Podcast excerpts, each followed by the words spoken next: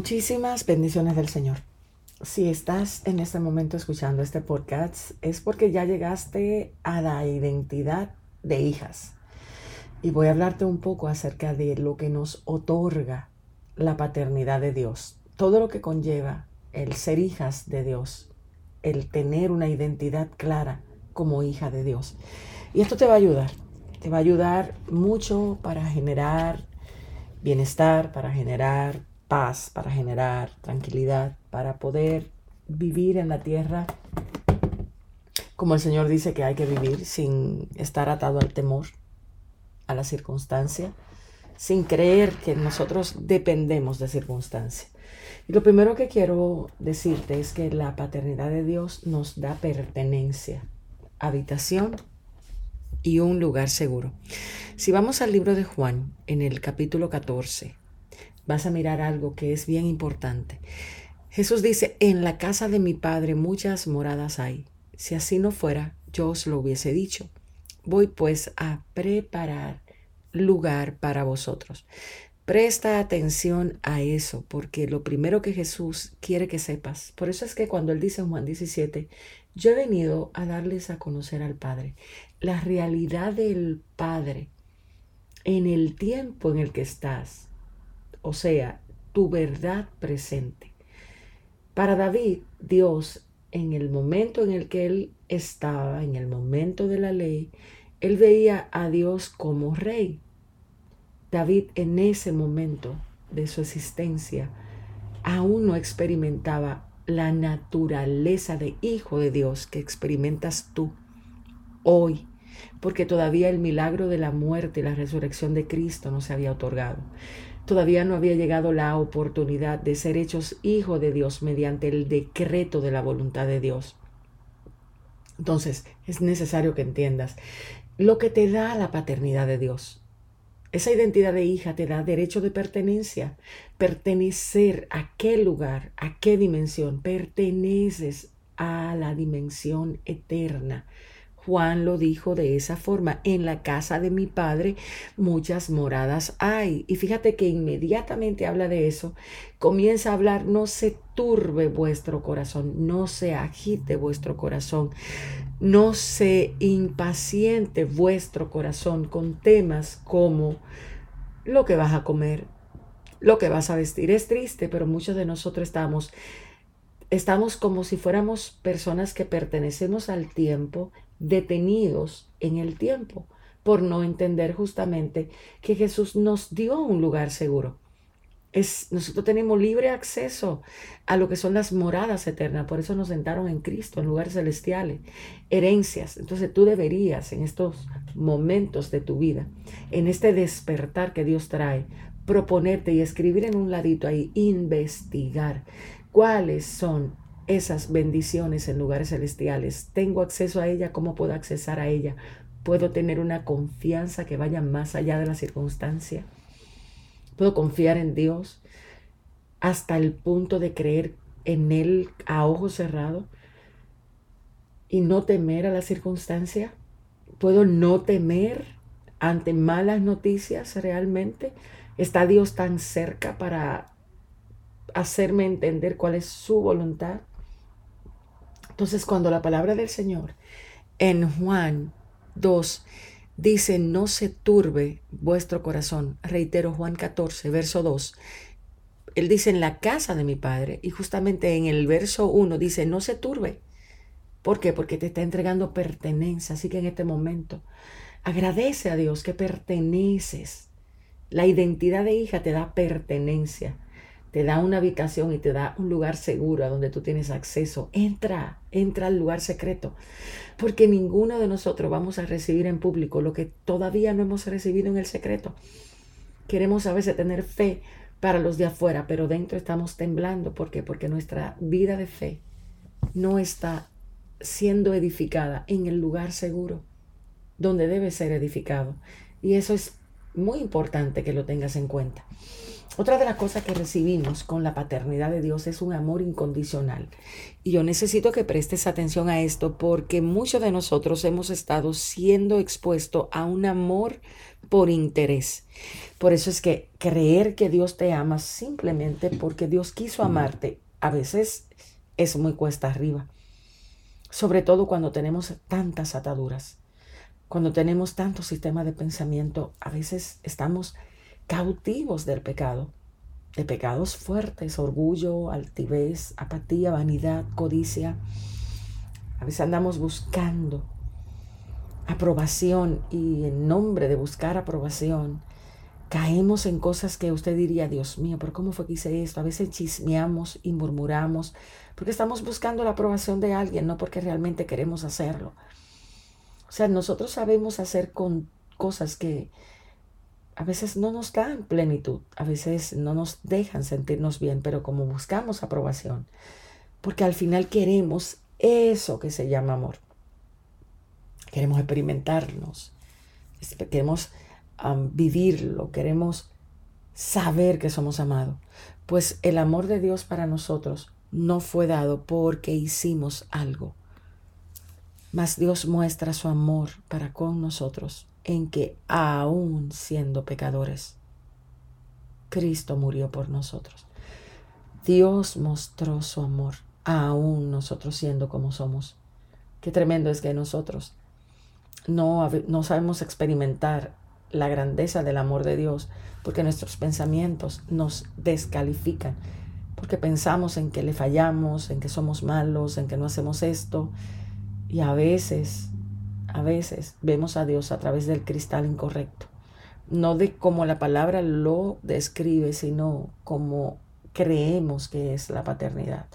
Si hemos sido víctimas de irresponsabilidad, de negligencia paternal, de insensibilidad, de indiferencia, pues muchas veces creemos que Dios es igual y empezamos a tratar a Dios primeramente como rey antes que como padre.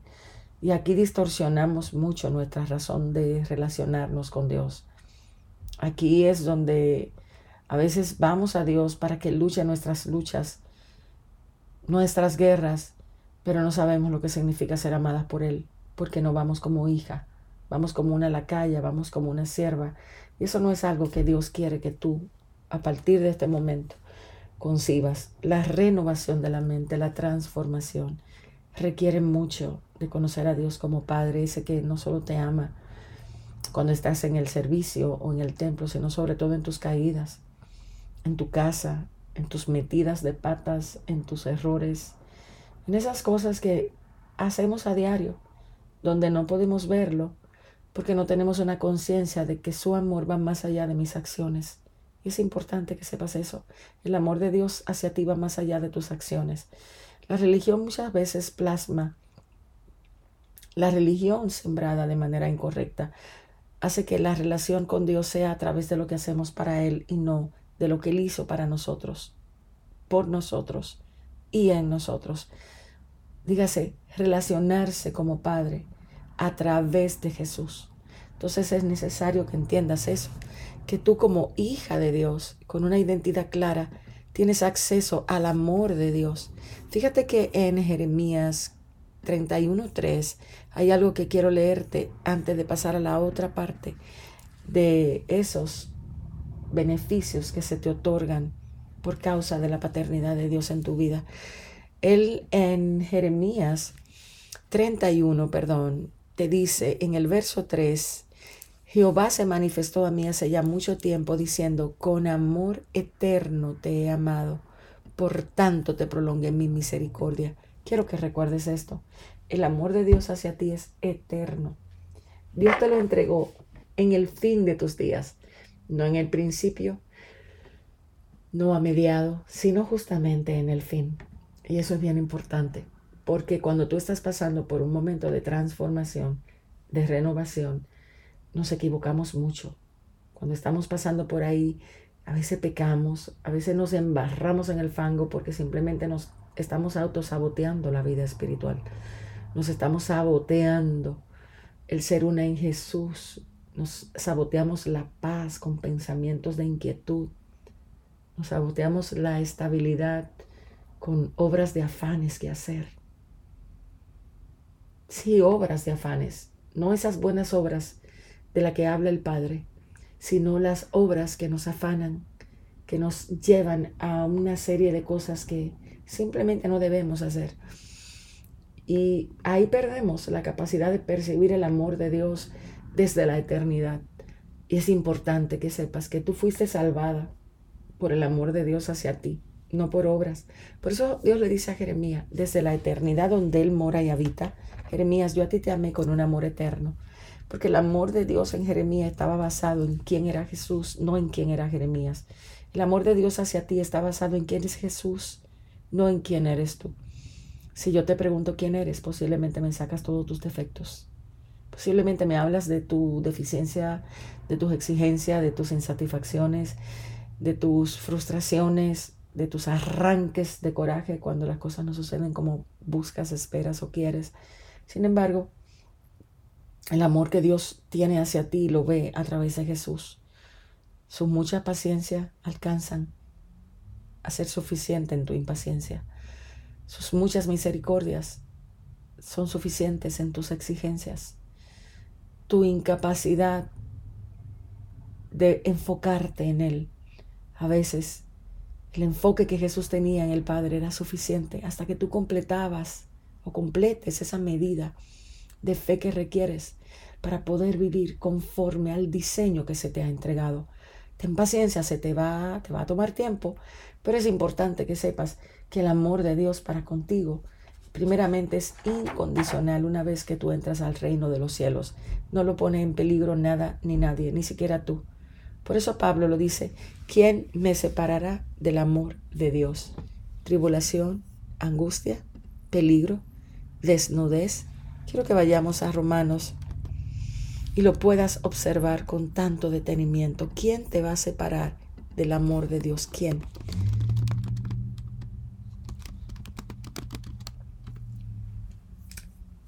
Fíjate como Romanos 8 dice, ¿quién nos separará del amor de Cristo? ¿Tribulación o angustia?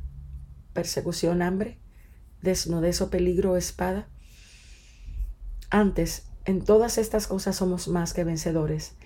Muchas veces en la tribulación, en la persecución, en la angustia, en el hambre, en la desnudez, en el peligro, en las guerras, podemos caer, podemos pecar. El resultado de eso, cuando no estamos anclados en Él, puede llevarnos a pecar. Pero Él que conoce nuestros tiempos sabe perfectamente que su amor no lo hace nulo nada, ni nadie. Así que abraza el amor de Dios. Abrázalo, porque es una de las cosas más importantes para tu vida espiritual. Otra de las cosas que el Señor te entrega en su paternidad, otra cosa que recibes desde la paternidad de Dios es la protección, el cuidado, la dirección y la recompensa que se te otorga cuando vienes a Él. Y esto es muy importante o igualmente importante que lo anterior. Porque ahí te das cuenta que la protección de Dios sobre tu vida está por encima de todo. ¿Por qué? Porque Él te entra, Él te introdujo a su reino, a su reino. Un reino inconmovible, un reino inmovible en medio de tus crisis. El reino de Dios no se altera en, de tu, en, en medio de tus situaciones complejas, donde no alcanzas a mirar. El reino no, no se inmuta, es inmutable y su cuidado de Dios no depende de tu fidelidad, sino de la de Él. Por eso es bueno que puedas darte cuenta que en Efesios 2, Él dice, quiero que lo busquemos si tienes espacio ahí donde tú estás. Ve a Efesios 2, desde el 8 hasta el 10, mira cómo Él dice, porque por gracia eres salvo, por medio de la fe. Y esto no es de vosotros, pues es don de Dios y no por obras para que nadie se gloríe. La protección de Dios, su cuidado, su dirección y su recompensa hacia ti es una obra de la gracia divina. Por eso la salvación que se te otorgó fue para siempre. No es una salvación que depende de ti. Por eso dijo, por gracia sois salvo No dice vas a ser salvado si te comportas, si tienes fe, si amas, si haces, si puedes, si logras, si alcanzas, si conquistas. No. Por gracia eres salvo y eso debe de reconfortarte en este momento. Respira y abraza la gracia que te hace salva de muchas situaciones, comenzando las de adentro, terminando con las de afuera. Todo pecado comienza adentro. Es muy difícil que un pecado comience afuera. Jesús lo dijo de la siguiente manera, de la abundancia del corazón. Habla la boca. Y una vez ya tienes un pensamiento, pues ya tus acciones hablan por ti. Entonces es bueno que entiendas eso. También quiero dejarte en el libro de Lucas, en el Evangelio de Lucas, en el verso 22 del capítulo 12, también hay una porción que te hace consciente del por qué no puedes estar en afán, en ansiedad, en estrés. Allí Jesús dice a sus discípulos, por tanto os digo, no os afanéis por nuestra vida, vuestra vida, ¿qué comeréis?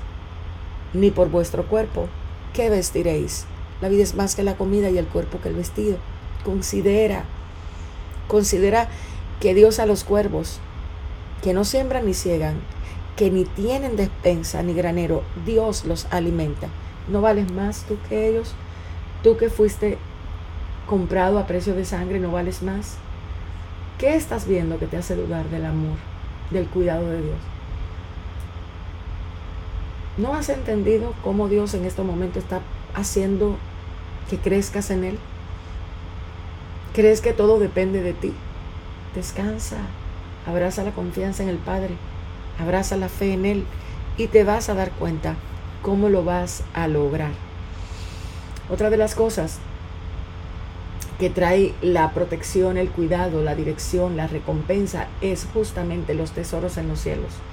También lo vemos en Lucas 12, desde el 32 al 34. Allí se hablan de tesoros.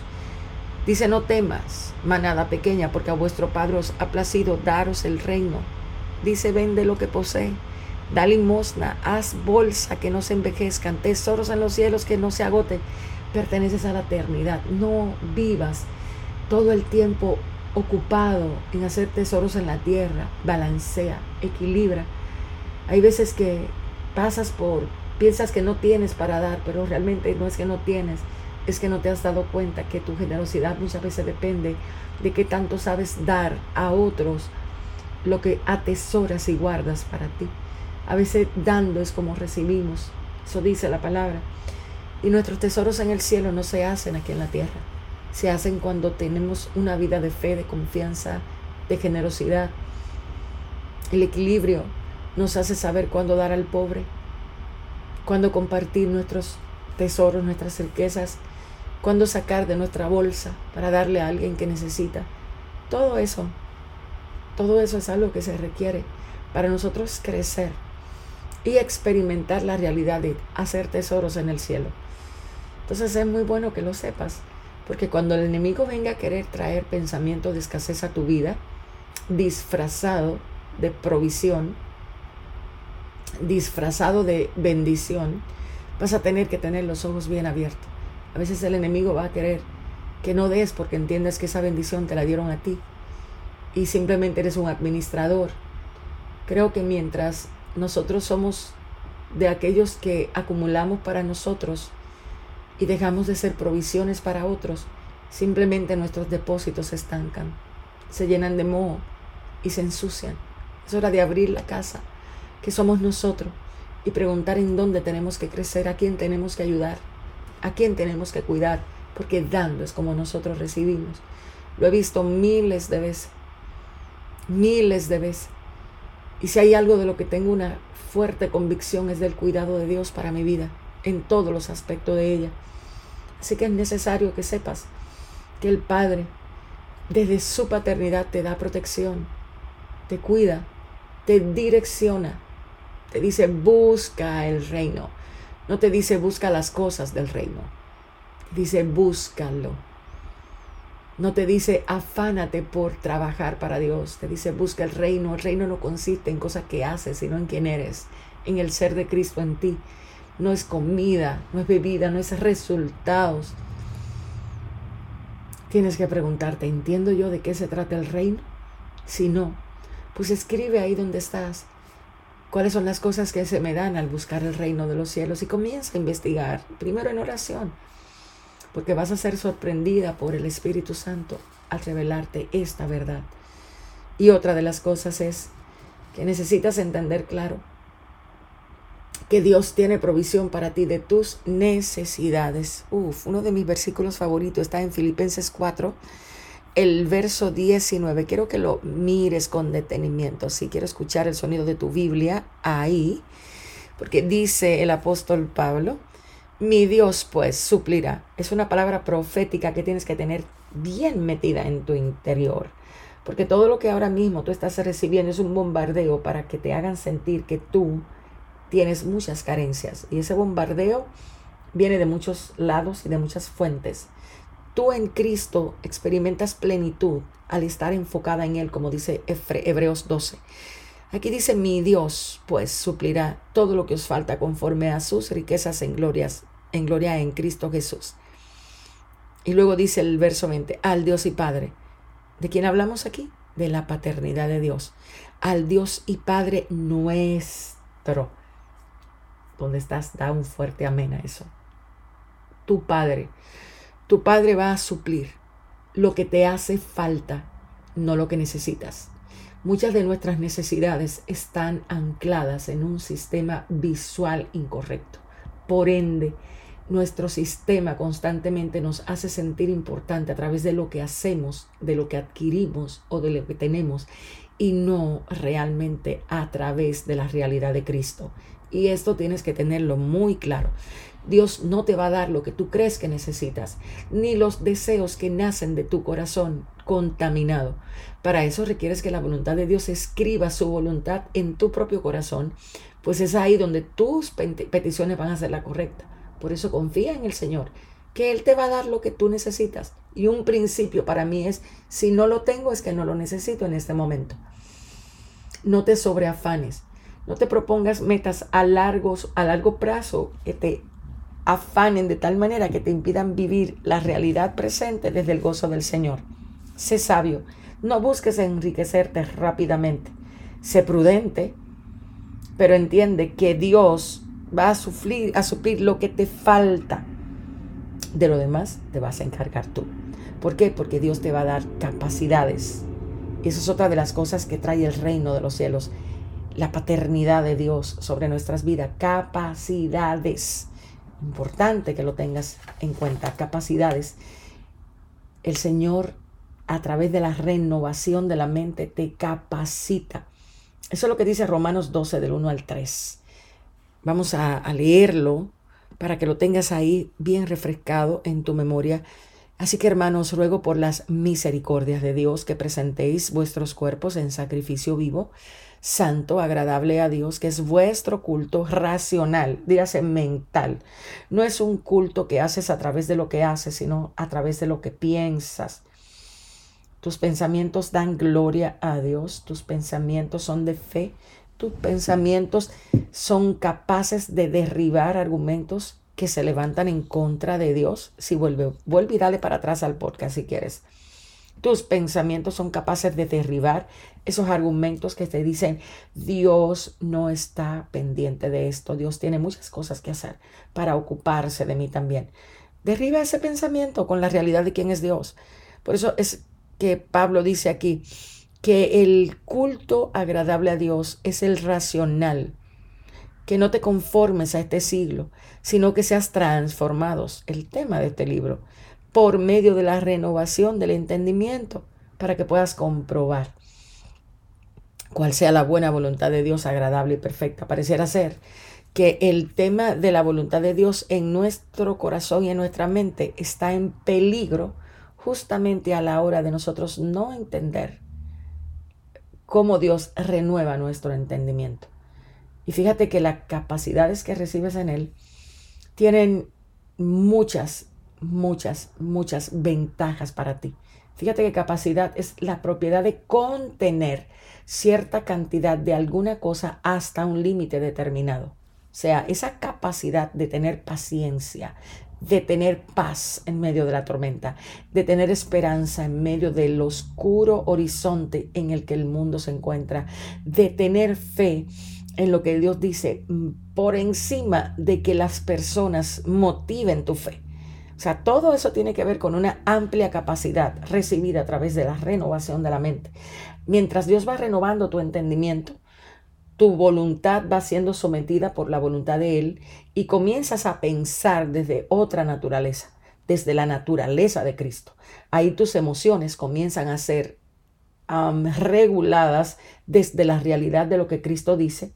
Ahí sabes y comienzas a transformar la ira en lo que debe de ser, el enojo en lo que debe de ser o sea, cuando tienes la capacidad de pensar correctamente desde la mente de Cristo, las situaciones que vienen y te enojan tienen una razón de ser y están revelando algo oculto de tu ser que no ves. Y es ahí donde entonces la renovación de la mente viene y hace su trabajo. Viene el gen de la voluntad de Dios y se implanta. Te, es capaz de que lo puedas leer dentro de ti y te alumbra. Y cuando te alumbra, entonces sale el pensamiento de Cristo. De ahí era que salían los pensamientos donde, de, Cristo instruir. ¿De dónde crees que a Cristo le, le, salía el darle la capa y la túnica? ¿Qué ventaja tiene dar la capa y la túnica? Bueno, para el mundo no tiene ninguna, pero para los hijos de Dios sí. Porque una capa que entrega trae siete capas que Dios te va a dar. Entonces necesitas entender esa realidad en el reino de los cielos para que puedas caminar conforme a lo que Él ha determinado. ¿Verdad que se siente bien ser hija de Dios? Hasta aquí este podcast de la página 331. Esto es una de las poquitas cosas que pasa, de los beneficios que recibes desde la realidad de la identidad de hija de Dios. Entonces, la próxima vez que el diablo venga a fastidiarte la existencia diciéndote que tú no eres tal cosa, que tú no eres aquello, anda, dale, Susúrrale a él calmadamente. ¿Te acuerdas, diablo, que me sacaste de Edén siendo criatura y ahora Cristo me introdujo al reino siendo hija de Dios? Es imposible que a una hija de Dios le falte algo. Créelo, porque las carencias tuyas no son las mismas que Dios reconoce como carencias. Así que la próxima vez, hazle saber que Dios suplirá todo lo que os falta y lo hará de manera poderosa en Cristo Jesús. Así que muchísimas bendiciones del Señor. Y recuerda, eres hija de Dios, llamada para caminar sentada en lugares celestiales. Así que dale, puedes hacerlo. Dios bendiga tu vida.